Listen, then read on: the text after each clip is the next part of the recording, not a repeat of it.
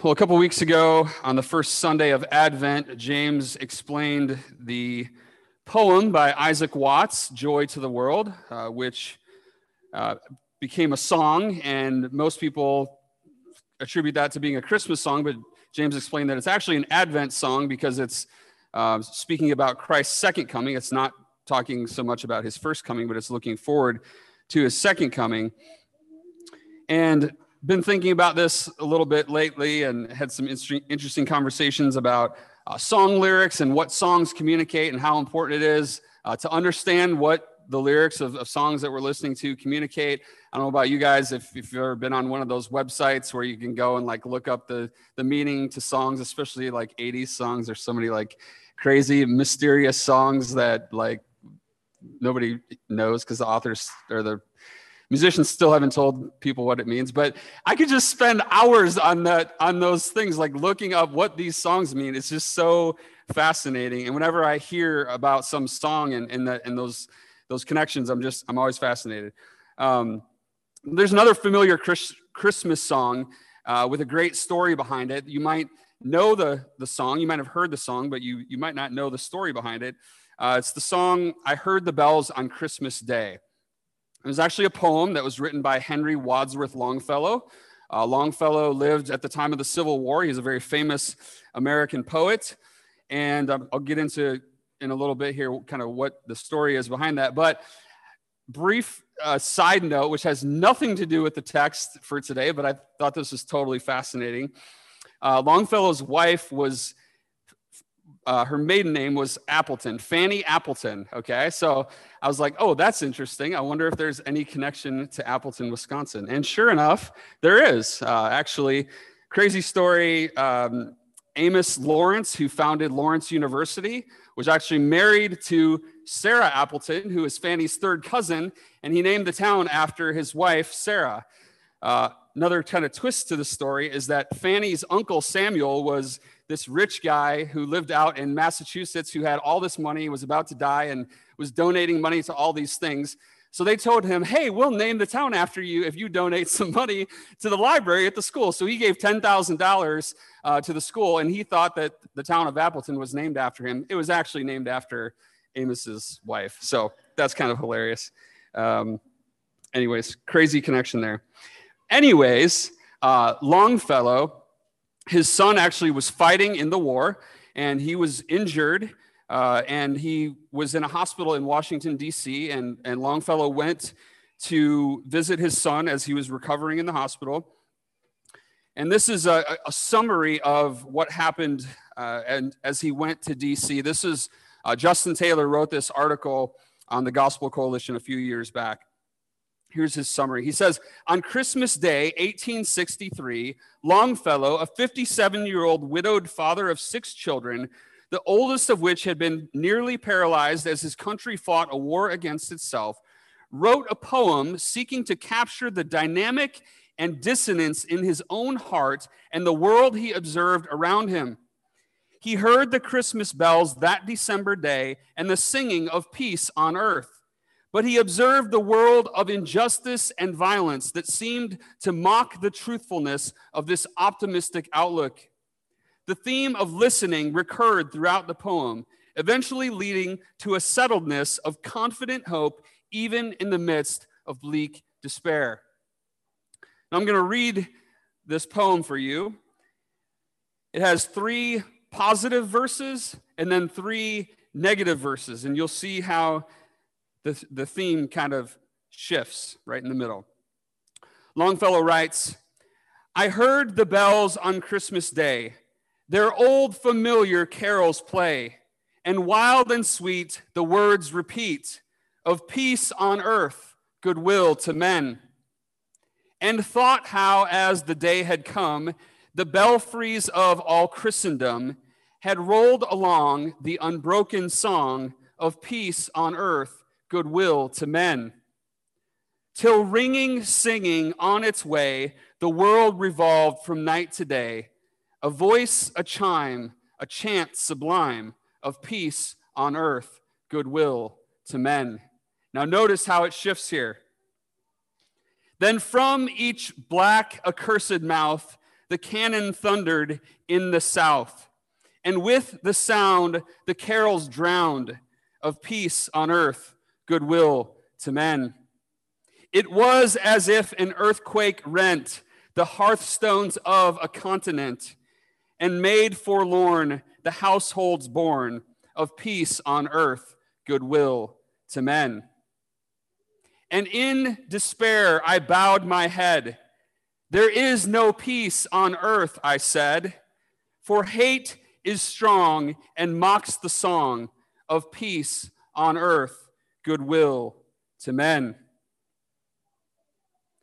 The peace paradox, very much related to our passage for this morning.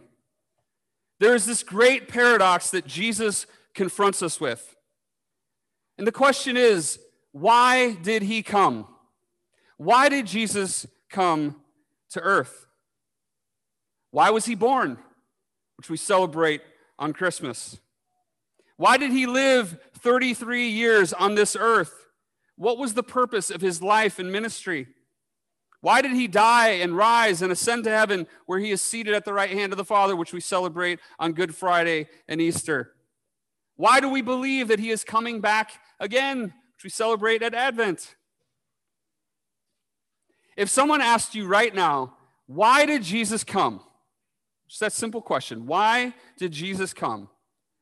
What would your top three answers be? Give you a second to think about that. You can even write it down if you want to. Why did Jesus come? Well, big emphasis here in chapters 11 and 12 these last few weeks have been how are we going to respond to Jesus? And are we ready? Are we actively waiting? Are we actively anticipating our master's return? Or are we hypocrites? Do we claim one thing and then live contrary to what we claim to believe? I think if we're honest with ourselves, we all struggle in this area, right? We all struggle to actually live out the things that we claim to believe on a day to day basis. We are blinded by our sin. We're unable to clearly see the full range of reasons why Jesus came and why it matters. In our passage this morning, Jesus lovingly confronts us in our blindness and in our unbelief, and he reminds us reminds us both of why he came the first time and how we should be prepared for his return. So let's go to our passage for this morning. Let's see what the Lord has to say to us about why Jesus came. Luke chapter 12, verses 49 to 59. I came to cast fire on the earth, and would that it were already kindled. I have a baptism to be baptized with and how great is my distress until it is accomplished? Do you think that I have come to give peace on earth? No, I tell you, but rather division. From now on, in one house there will be five divided three against two, and two against three. They will be divided father against son, and son against father, mother against daughter, and daughter against mother mother in law against her daughter in law, and daughter in law against her mother in law. He also said to the crowds, When you see a cloud rising in the west, you say at once, A shower is coming. And so it happens.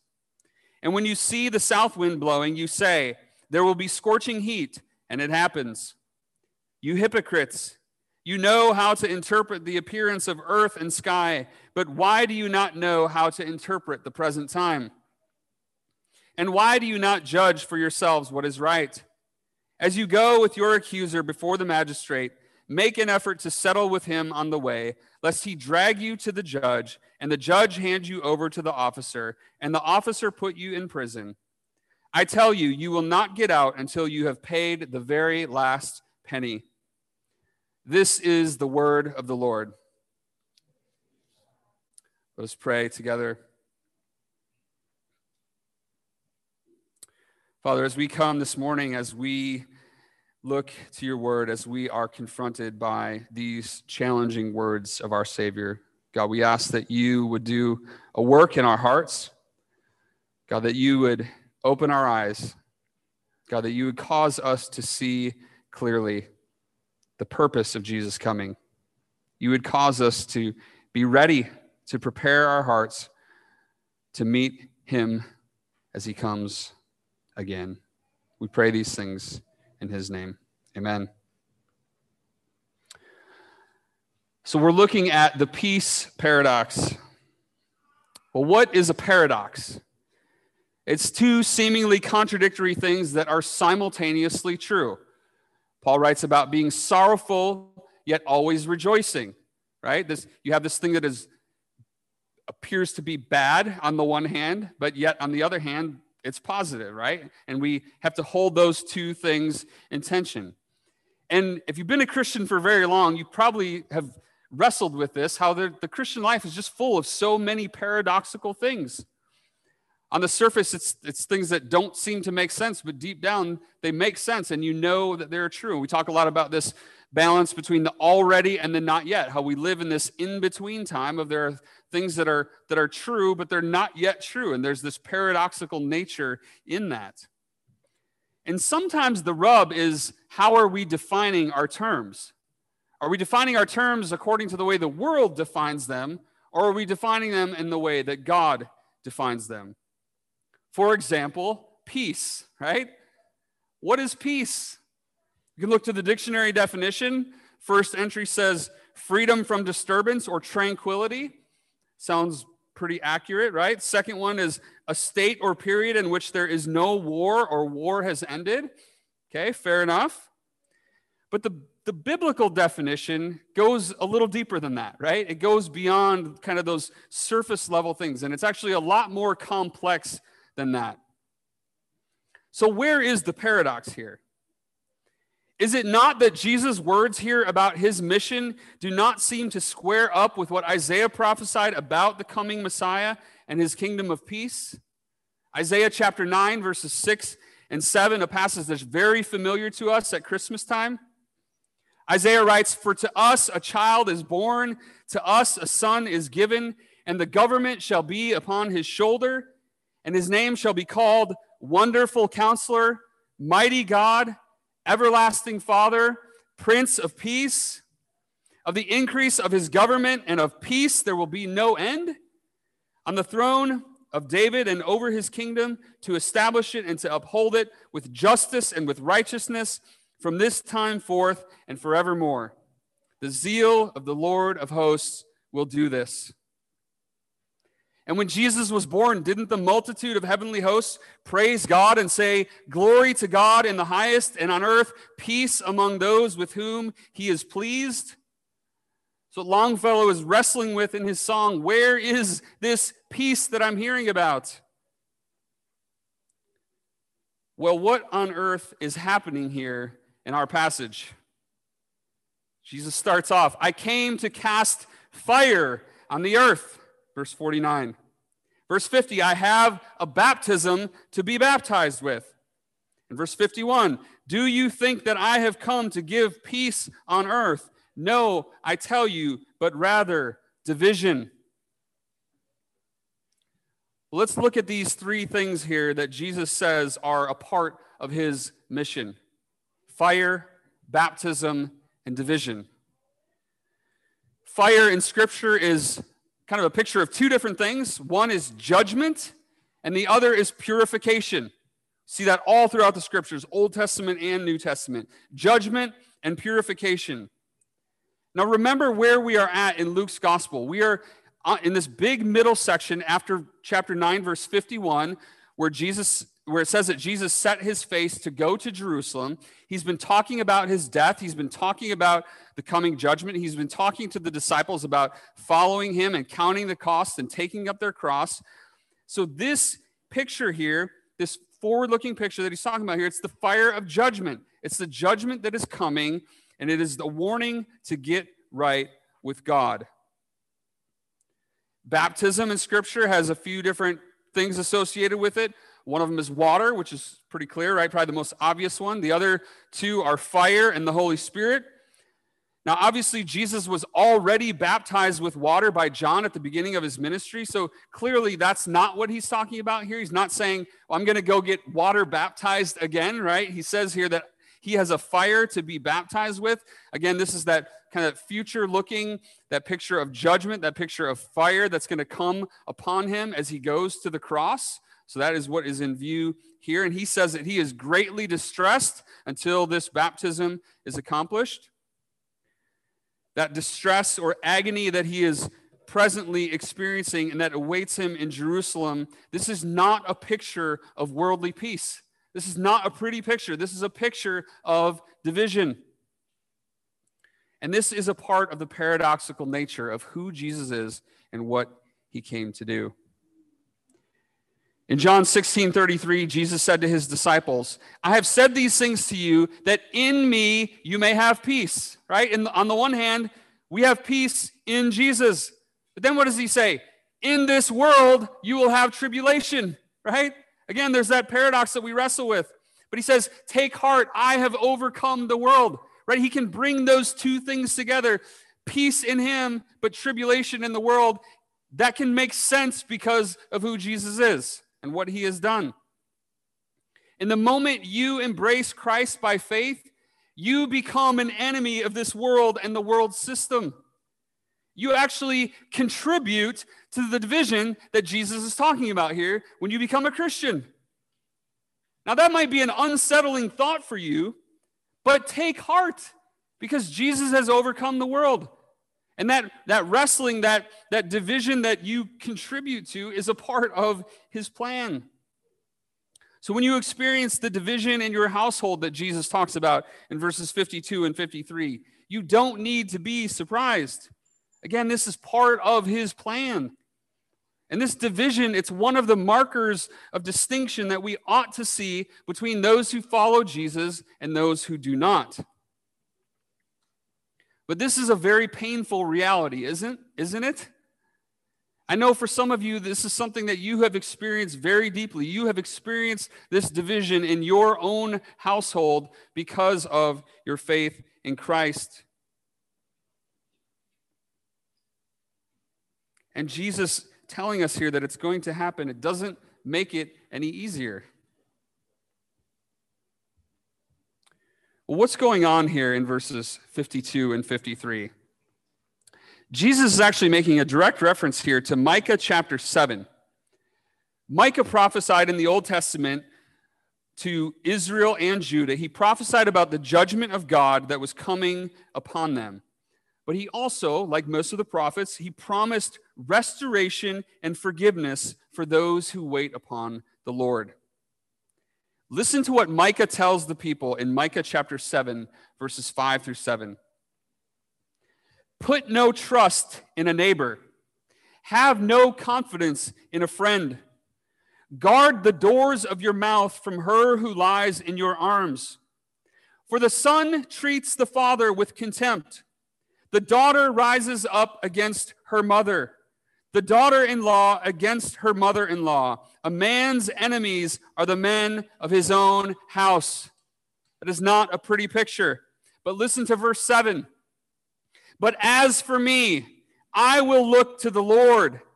I will wait for the God of my salvation. My God will hear me. That's the reality of in me you will have peace, but in this world you will have tribulation, right? Micah is saying, if you, wait, if you wait for the Lord, if you look for the Lord, he will hear you and he will deliver you no matter what happens, no matter who rises up, even if your best friend or your neighbor rises up against you. Your trust needs to be in the Lord. Now, Jesus referenced verse 6, where he talks about father against son, daughter against mother, daughter in law against mother in law. Jesus makes a very clear reference to that here in verses 52 and 53. But notice that he didn't quote verse 7, right? He doesn't wrap it up with this great promise. But you can bet that the people who heard him say that were aware of what he left out, right? Jesus was pretty good at that. There's times where he would quote something and he would not finish the quote to kind of leave people hanging because they knew what was coming or what was missing, right? It's almost as if he's, he's setting them up and he's forcing them to ask if verse 7 is true of them. in light of what we're experiencing, is verse 7 true? Are we looking to the Lord? Are we waiting for the God of our salvation? Are we trusting that God will hear us? So, how should we respond when we hear these words today? Jesus came not to give peace, but division. So, if we want to follow Jesus and make him known, we should just seek to be divisive people out in the world, right? I love what R.C. Sproul says about this passage. He says, It is true that Jesus brought to this world and to his people a kind of unity and community that the world has never known. Yet Christ himself was an instrument of division. There is something of a paradox here. For the New Testament tells us to live at peace with all men as far as it is possible. God speaks harshly against the spirit of contentiousness that divides people unnecessarily, and Jesus himself was anything but a contentious person. He was not argumentative, he was patient and kind. Yet he was the most divisive person in human history. History itself is divided by his appearance, for we speak of AD and BC. Verses 52 and 53 describe how families will be divided because of him.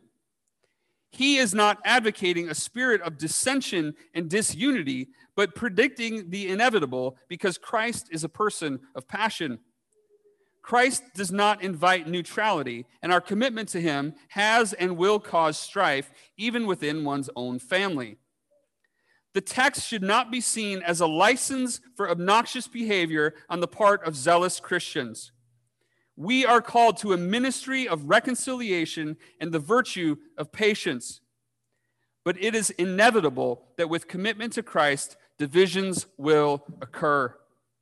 And division over his person and over where he stands in our lives is the ultimate point of division for the human race. So, where does he stand in your life? Is there evidence in your life that your walk with Jesus is costly. Again, this is part of the paradox. We should not be the ones seeking division, but it is the inevitable outcome of following him and forsaking the world and its ways. It will cost us. We should never be fully at peace in this world and in our human relationships. And this is a hard truth.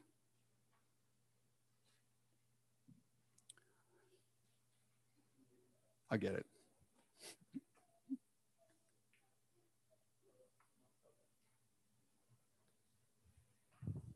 All right. well, that was a good point. I'm ready to transition to our next section. Let's look at our next section here, which is the connection between, and, and look at what is the connection between this division and accurately predicting the weather. Uh, there's a lot of scholarly debate about why Luke placed this here. Matthew has a similar passage that's not uh, connected here with the, the, weather and the division. So scholars like to get into all these. You know, why did, why is this here? Um, William Hendriksen suggests, and I think this makes a lot of sense, that the division that Jesus brings about the, the division that Jesus brings brings about is a sign of the times. So as he's getting into this idea of, of, predicting the weather and, and what the signs are, the sign is the division. The things that are happening, the division he's causing, they should recognize is a sign of the times. It's something that they should have been able to see, but they missed it. So Jesus points here to two very obvious weather patterns in Israel. The first was the storm clouds rising off the Mediterranean Sea from the west that would inevitably produce a storm. When they saw those clouds coming, they knew it was going to storm. It was pretty predictable weather pattern. The second is the south wind coming up from, from the desert that would bring a scorching heat. This is not like living in Oshkosh with the Lake Winnebago effect. It's not like looking at the radar and like, oh, there's a big red blob coming from the west and it's for sure going to hit us and, and pound us. No, you sit there staring at that radar, right, for like an hour, and it's either going to slam us and then hit the lake and disperse, or it's going to split before it gets here, and Fond du Lac's going to get pounded, and Appleton's going to get pounded. I've talked to people who have grown up in Oshkosh, and like everybody's like, "Yep, we have no idea. There's no there's no pattern. It just happens." So Uh, you know, the locals don't even know how to predict the weather, so that's pretty interesting. And I think with all, it's interesting because with all of our fancy technology, right, we still can't get it. We still can't predict the weather. But that's not what was going on here. When they saw these things, it was almost a sure sign that these things were going to happen. And that's where Jesus' criticism is coming from here. He's saying you're so good at interpreting the appearance, the appearance of the earth and the sky, these outward things.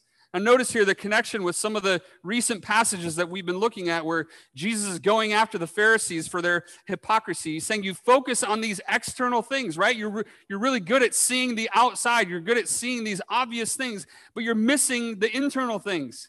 You're missing what's really going on behind the scenes. And that's the gist of what Jesus is saying here.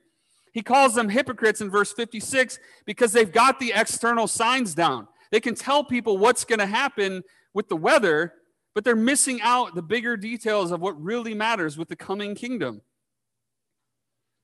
Now, as James mentioned last week when he talked about being prepared for Jesus' return, we're not going to stand up here with some crazy end times charts, right? We're not going to tell you, like, these are the dates and these are the events that are happening that we can know you know here's here's this you know jesus is going to come back on whatever date but jesus did say some pretty clear things about the signs that would accompany his return.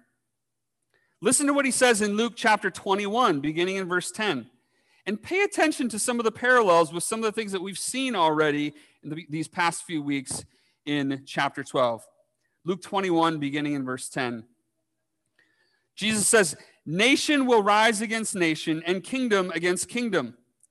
There will be great earthquakes, and in various places, famines and pestilences. And there will be terrors and great signs from heaven. But before all this, they will lay their hands on you and persecute you, delivering you up to the synagogues and prisons, and you will be brought before kings and governors for my sake. This will be your opportunity to bear witness. Settle it, therefore, in your minds, not to meditate beforehand how you answer. We saw this.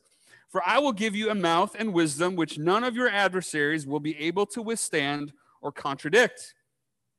You will be delivered up even by parents and brothers and relatives and friends, and some of you they will put to death. You will be hated by all for my name's sake, but not a hair of your head will perish. Remember, he said they can kill the body, but they can't kill the soul. By your endurance, you will gain your lives. So, again, the question here, as James asked it last week are you ready? What are you waiting for? Are you actively waiting? Are you actively interpreting the times? And these questions actually lead nicely into looking at this last section. Jesus tells this mini parable of sorts here about someone who is on their way before the magistrates. They're being brought with their accuser.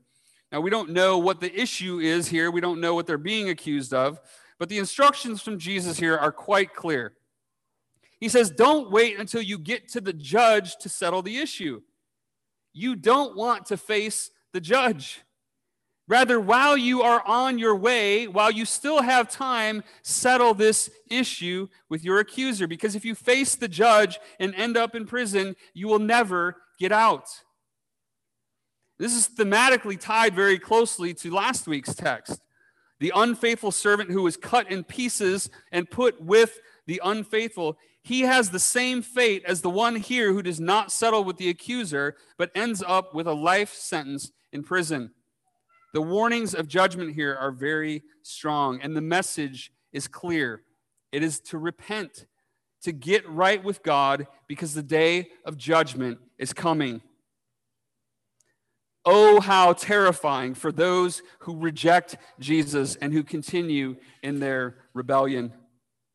But oh, how glorious that day will be for those who are in Christ when we stand before the judge and he looks at us and says, Free, all your debts have been paid by my son. Come and enter into my eternal kingdom of peace. And all the division and the strife and the heartache that we have experienced in this life will all be ended forever. Hallelujah.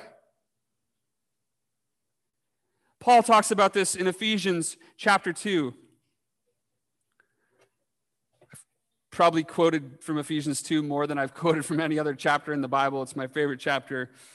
Um, it speaks so much about our own personal reconciliation with God and of our corporate reconciliation to one another. And Paul speaks of, of that corporate reconciliation in the second half of Ephesians 2, starting in verse 13. He says, But now in Christ, you who once were far off have been brought near by the blood of Christ. He's speaking of Gentiles here being brought in. For he himself is our peace, who has made us both one, meaning Jews and Gentiles. He has reconciled them. He has made us both one and has broken down in his flesh the dividing wall of hostility by abolishing the law of commandments expressed in ordinances, that he might create in himself one new man in the place of the two, so making peace, and might reconcile us both to God in one body through the cross, thereby killing the hostility. And he came and preached peace to you who were far off, and peace to those who were near. This is the true picture of peace ethnic groups that hated each other to the core, who were brought together because of the cross. Going back to the first section, because of what God has done, making those of us who were children of wrath into sons and daughters of God by his grace, saving us because of his mercy and his great love for us. Because he has done that for us individually, that can be true corporately as he brings peoples together right? As he does that work of reconciliation. So we can talk about all this, all these efforts to, to heal the world, and we can get together and everybody can sing and we can talk about all this stuff. But if it's not centered on Christ and his cross, there is no peace in this world. Again, this is why we have to define our terms according to Scripture and not according to what the world wants.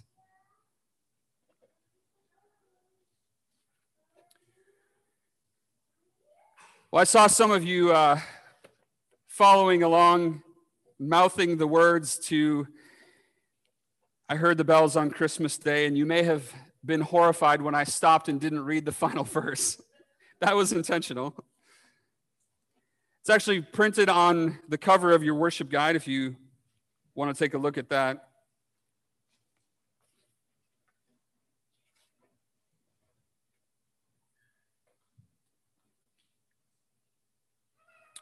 The last verse says, Then pealed the bells more loud and deep. God is not dead, nor doth he sleep. The wrong shall fail, the right prevail, with peace on earth, goodwill to men. That's the answer to the previous verse, right? Where he says, And in despair I bowed my head. There is no peace on earth, I said, for hate is strong and mocks the song of peace on earth, goodwill to men. And if we stop there, it's horrible, right? It's just total and utter despair. But he doesn't stop there. He said, The song is true. Even though I look around and our nation is being torn apart, we're killing each other, we're killing our brothers, right? What is going on? But he says the song is true because God is not dead and God is not sleeping. There is hope. There is hope for peace. And again, it's not going to be peace in the way that the world desires. But here is the key the incarnation and the resurrection of Jesus both point to this truth God is not dead, and he is not sleeping. Christ is alive, and he will come to judge. The wrong will fail, and the right will prevail, and there will be peace on earth completely when Christ returns. That is the good news. That is what we look forward to. And that, again, is that question that we have been posing Are we ready? Are we ready? Are we living in such a way that we are anticipating that day? In the midst of whatever is going on in your life, whatever hardships in your life, whatever, whatever family strife, whatever you're going through, can you look forward in faith to that day and say, God is not dead. He doesn't sleep. He will right all wrongs, and there will be peace. Christ is coming again. Let us pray.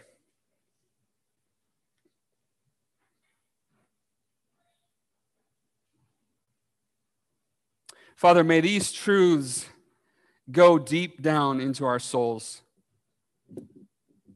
May this not just be something we do one time a year during Advent season as we think about Christmas, as we talk about Christ's return. May we not just be saying these things to, to make ourselves feel better.